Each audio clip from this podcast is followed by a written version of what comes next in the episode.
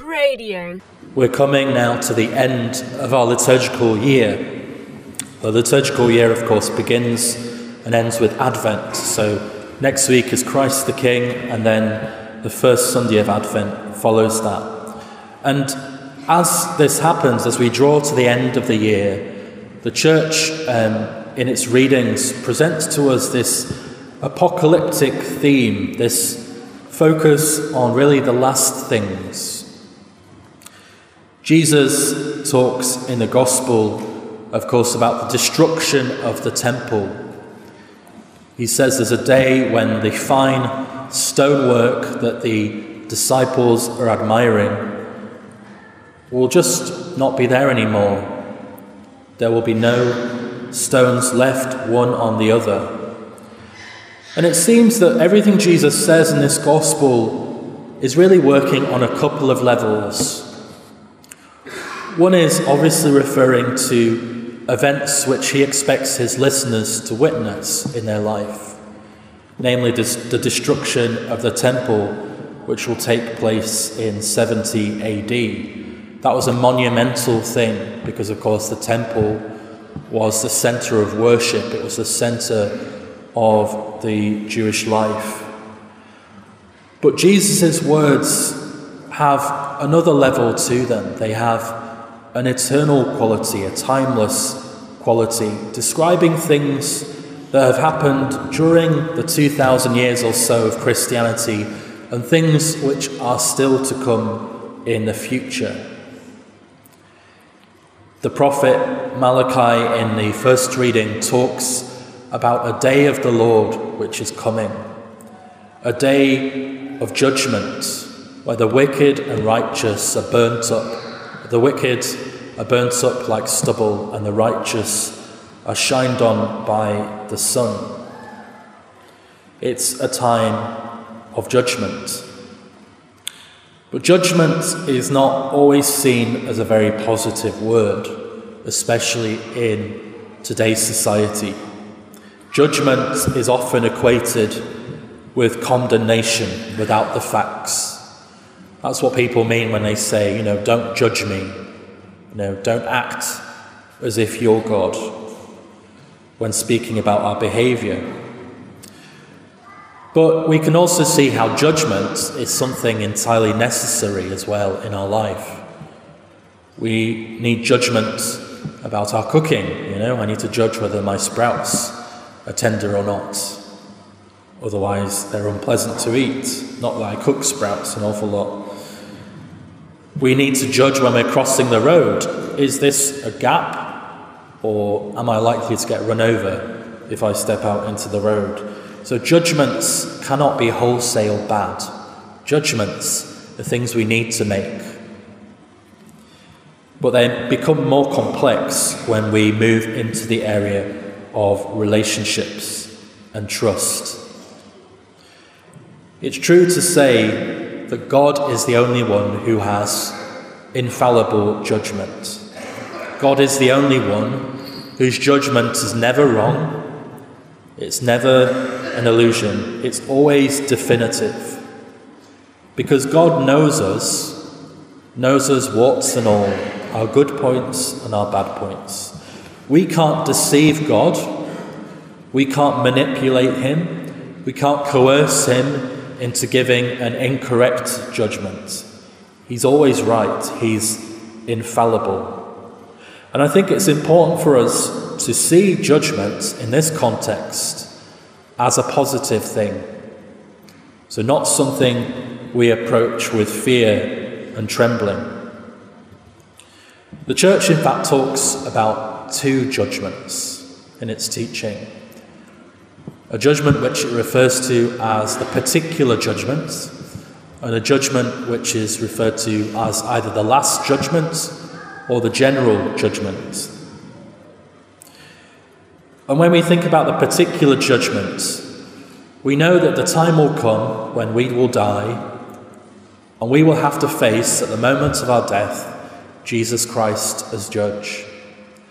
And there's three possibilities for us then in the end. One, everlasting damnation. Somebody who dies in a state of serious sin without having repented before the moment of death. So, cut off from God forever. Two, straight to heaven. Someone who is so saintly that they are ready to go into heaven straight away. And third, purgatory. So, that's good news because your ultimate destination is heaven, but it's a bit like a bus with a few stops uh, before that. You need to get cleansed, you need to be purified so that you are ready for heaven. And that's when we die in with venial sins, less serious sins, but not in serious sin. So, in that moment when we meet Jesus, it's revealed to us what we have chosen for ourselves. It's very interesting. The church says that if someone is sent to hell, that hell is a, a choice that we make for ourselves. It's a self exclusion from the life of the blessed. And it won't be something that we will think is unfair. Remember, God is the perfect judge. So if we think about God's judgment and we are fearful, we have to ask ourselves why. Why is someone fearful, for example, of being um, scrutinized by an audit? Let's say you've got an auditor coming to do your accounts. Who's the most fearful? The person who's been um, skimming off the top, the person who's been pocketing money, the person who's not been fully honest. They're scared of scrutiny because scrutiny reveals our sin. So if we approach God with fear, it says something about the state of our life, something that we know maybe we have to correct, something we know we cannot keep on doing. We should be approaching Jesus at a particular judgment as a friend, not a stranger. He should be saying to us, you know, Jeffrey, Margaret, whoever you are, nice to see you. It's nice to uh, meet in this way because we've been talking to each other quite a lot over the lifetime, and I'm sure you've talked a lot. And, you know, I've gotten a word occasionally, but at least you've been talking with me. At least we've had a relationship. You've not cut me off. We don't want Jesus to say, I've never met you before. Who are you? I don't know you. So, judgment is not a trick question. It shouldn't be a surprise to us what Jesus says. We will know, I think, the result of his judgment before we go there. So, that's the particular judgment. The general or last judgment, the church says, is when faced with the truth of who Jesus Christ is, the truth about ourselves and our relationship with God is laid bare. And it's implied that also not just our relationship is laid bare to us, but everyone's relationship is laid bare to each other.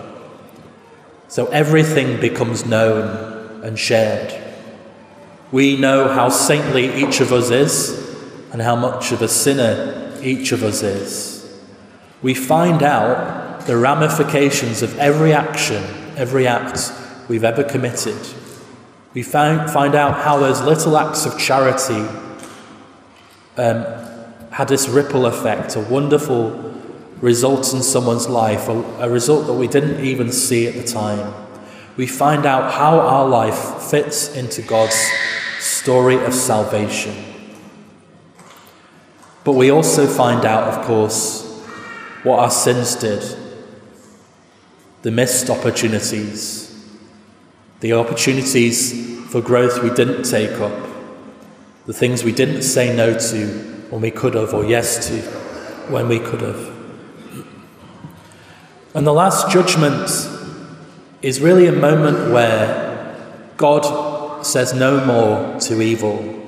You know, we suffer a lot in this world, sometimes through injustice. Maybe we're sitting here thinking, I'm a victim of that injustice. I've um, been on the receiving end of people lying or stealing whatever it might be, we see ourselves as victims.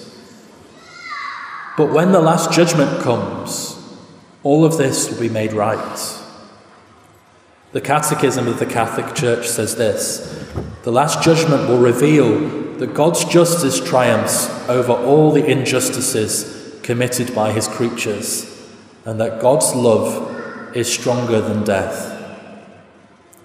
So God's judgment means that in the end, death does not have the last word, that God will see justice done to all of us, that love and goodness will triumph in the end.